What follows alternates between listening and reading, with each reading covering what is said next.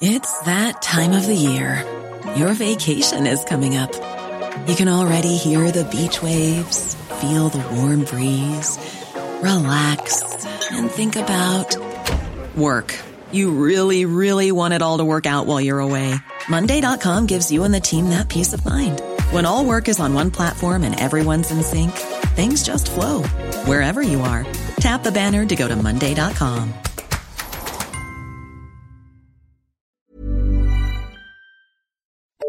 The FT. Hello and welcome to World Weekly. I'm Gideon Rachman. This week, the continuing turmoil in the Middle East, and what does the return of Vladimir Putin mean for Russia's relations with the West? We start with events in Egypt. The reoccupation of Tahrir Square by angry crowds has sparked talk of a second Egyptian revolution 10 months after the toppling of Hosni Mubarak. Joining me on the line from Cairo is the FT's correspondent there, Heba Saleh. OK, Heba, the demonstrations have been going on for a few days now. What's your sense of what's going to happen next? Egypt's military rulers are insistent that the elections will go on as planned. But tomorrow, Friday, we are due to have a very big demonstration in Tahrir Square.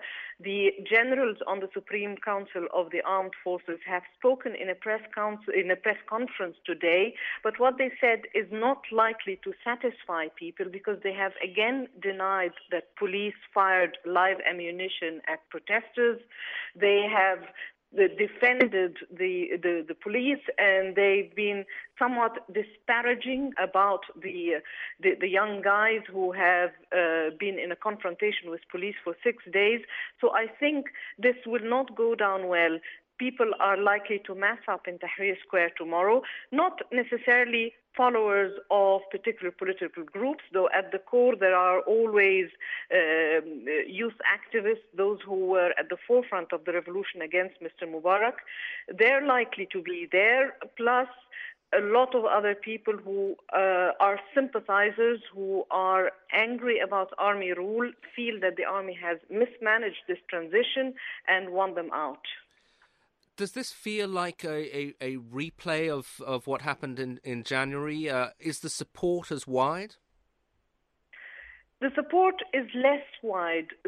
In many ways, it feels like a replay because you've got hundreds of thousands of people packing Tahrir Square.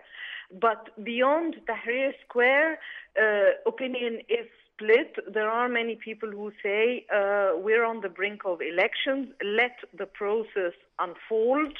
This is destructive. Who takes over if the army leaves? We don't want the army to leave. They see the army as the last remaining barrier between the country and chaos. So there are a lot of people outside Tahrir who say that. Inside Tahrir Square and elsewhere in society, there is a view which says they should go and hand over to perhaps an empowered civilian government which could lead the country out of the crisis. Clearly, the Supreme Council of the Armed Forces is not considering such an option. They're not planning to go. They did launch a challenge saying, if you insist that we go, let's hold a popular referendum. And I think they did that confident that a popular referendum would support their point of view. Now, of course, the situation's moving very fast, so it would be difficult to predict how it's going to play out. But do you think that the Army Council will be able to withstand this public pressure, push ahead with elections, or is it building to a stage where something's got to give? It really depends on what happens in the next few days. Overnight, they have managed to bring about an end of the fighting in downtown Cairo. The army has erected barriers. Police have been withdrawn into the interior ministry. So the fighting, which actually fed passions because of the dead and the injured and the pictures and all this, and the firing of the tear gas and all this inflamed feeling, if this is over and if this truce holds, then perhaps it will be possible to hold elections. But if between today and tomorrow, when there will be hundreds of thousands of people in the square, something else happens, matters get out of hand. There is an attempt at a sit-in at the end of the demonstration, which often happens, and then this sit-in is attacked. Then it could all reignite, and that would really threaten the election. Heba Saleh in Cairo, thank you very much indeed. Egypt, of course, is not the only Arab country in turmoil. Violence and civil unrest has been going on in Syria for months, prompting renewed calls for international intervention this week. Abigail Fielding-Smith is following events in Syria from Beirut, and she's on the line now. Abigail, what do you make of these new calls for international intervention? Well, it's not clear how any of these sort of ideas that are being talked about would actually work in practice. The most consistently talked about one is the idea of a Turkish buffer zone on the Turkish border.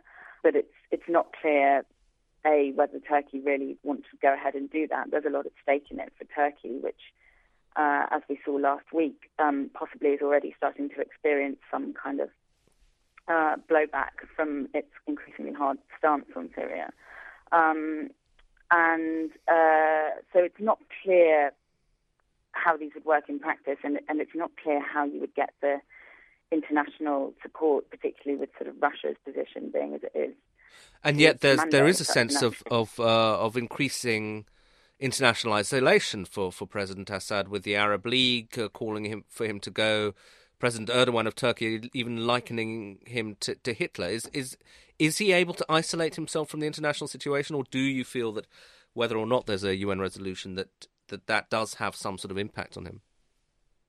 I think it definitely has an impact, and you can sort of tell that from how sort of furiously state media react to these kind of things. And also the economic pressure is building up.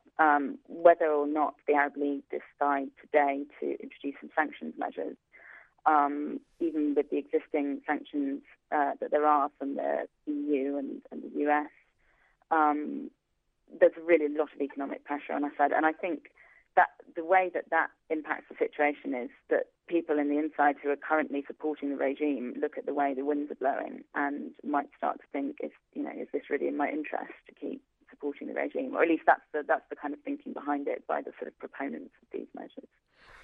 Final question on Turkey, their neighbours who are in the forefront of this pressure on them. Do you have a sense that the Turks know what they want now? I mean, there was a period when they were trying to build up this very close relationship between the two presidents, Erdogan and Assad. That's obviously gone to the wind. But do the Turks have a view of how they think this is going to end? Well, I think, as you say, they invested a lot in this relationship, and it took them a while to really accept that they sort of had to write it off.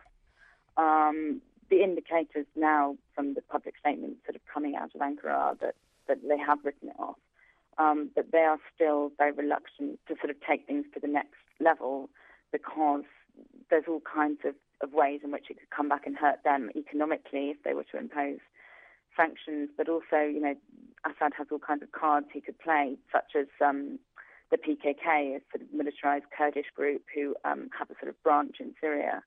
Turkey and Syria had very bad relations because of Syria's support for the PKK, which only ended relatively recently. So, potentially that's something Syria could do to stir up trouble in Turkey. And so my sense, just from sort of seeing the public statements that come out, is that, they have decided they've given up on this relationship, but they're treading very carefully in terms of what to do, having made that decision. And actually, I'll finish with a probably unanswerable question, I'm afraid. But given all the factors, internal and external, how long do you give President Assad? That's the question that everyone in various diplomatic missions across the Middle East are asking themselves at the moment. If there is a kind of consensus, in as much as there is a kind of consensus, I think that the regime itself has proved surprisingly durable in spite of reports of increasing army defections at a kind of low level. And in terms of the economic pressure, the feeling is that with sort of help maybe from Iran, they can probably brazen it out. They're not about to just collapse sort of imminently. But what people tell me when I sort of ask them this question is it'll be one of those things a bit like the Arab Spring itself, where you can see the conditions are there, but you won't know when it happens until it happens, and it could happen soon or it could be in years' time. But, you know, clearly none of the kind of macro factors are very sustainable in the long term, but no one can really see what will sort of trigger an actual collapse. Thanks very much. Finally, to Russia, which is preparing for the all but inevitable return of Vladimir Putin as president when elections are staged next March. The FT's Neil Buckley was part of a small group of journalists who recently dined with Mr. Putin. He joins me now. Neil, what was your impression? Is the new Putin much like the old Putin? Is he unaltered after his 4 years out of the presidency? I think the new Putin is very much like the old one.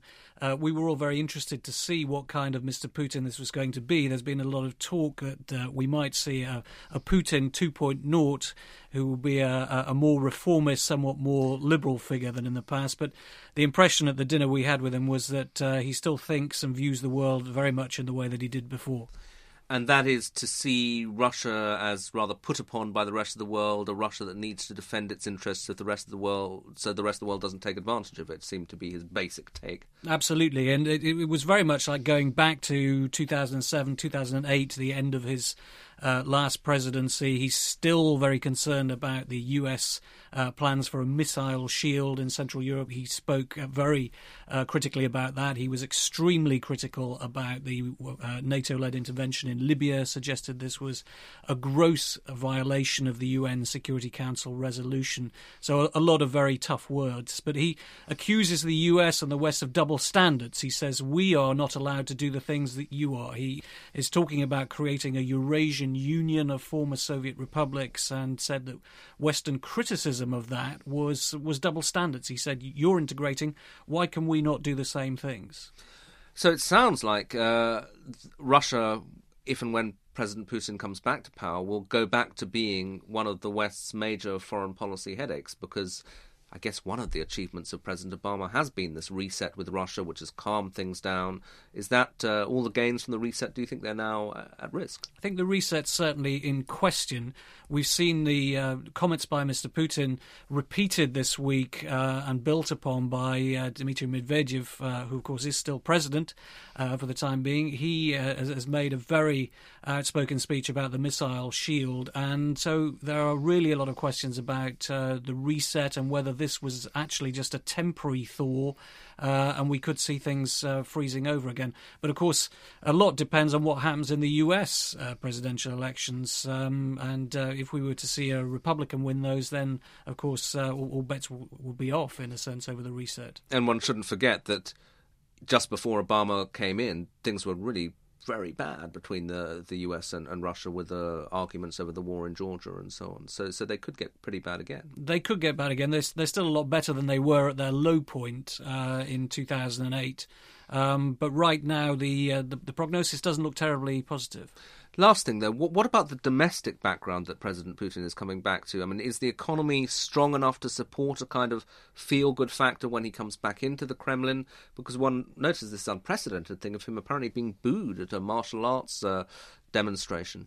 I think that's the most interesting thing about the situation right now, is that those of us who were there a couple of weeks ago for a big conference and then the meeting with Mr. Putin, there was a real sense of the mood having changed in Russia, and I felt this on previous visits this year, that people are getting a bit restive. Certainly the elites, as Russians like to call them, the intelligentsia, the business community, are not wild about the idea of Mr. Putin coming back as president. The question is the extent to which that feeling is shared among ordinary Russians and whether any of them would actually be prepared to act on that. It's very difficult to tell. We may get an indication in the parliamentary elections in a week and a half's time with the performance of United Russia, the pro-Kremlin party. But certainly the economic outlook is not as strong in the coming years. There's a real sense that Russia needs to modernise its economy, modernise its whole system of governance. And a lot of questions about whether Mr. Putin and a man of his instincts can really deliver on that kind of modernisation. and indeed rather ominously, wasn't his spokesman praising the Brezhnev era as a good time for Russia? Yes, I don't think that was his spokesman's finest hour, actually. But it does. There has been a lot of talk about comparing Mr. Putin with Brezhnev. If he comes back as expected as president, he could be around for another 12 years on top of the 12, 13 years he's already been around. So you could be talking about a quarter century with the same man in charge. Daunting prospect. Neil Buckley, thank you very much. And thanks also to Heba Saleh in Cairo and Abigail Fielding-Smith in Beirut. That's it for this edition. Please join us again next week. For more downloads, go to ft.com/podcasts. Hi, I'm Daniel, founder of Pretty Litter. Cats and cat owners deserve better than any old-fashioned litter. That's why I teamed up with scientists and veterinarians to create Pretty Litter. Its innovative crystal formula has superior odor control and weighs up to 80% less than clay litter.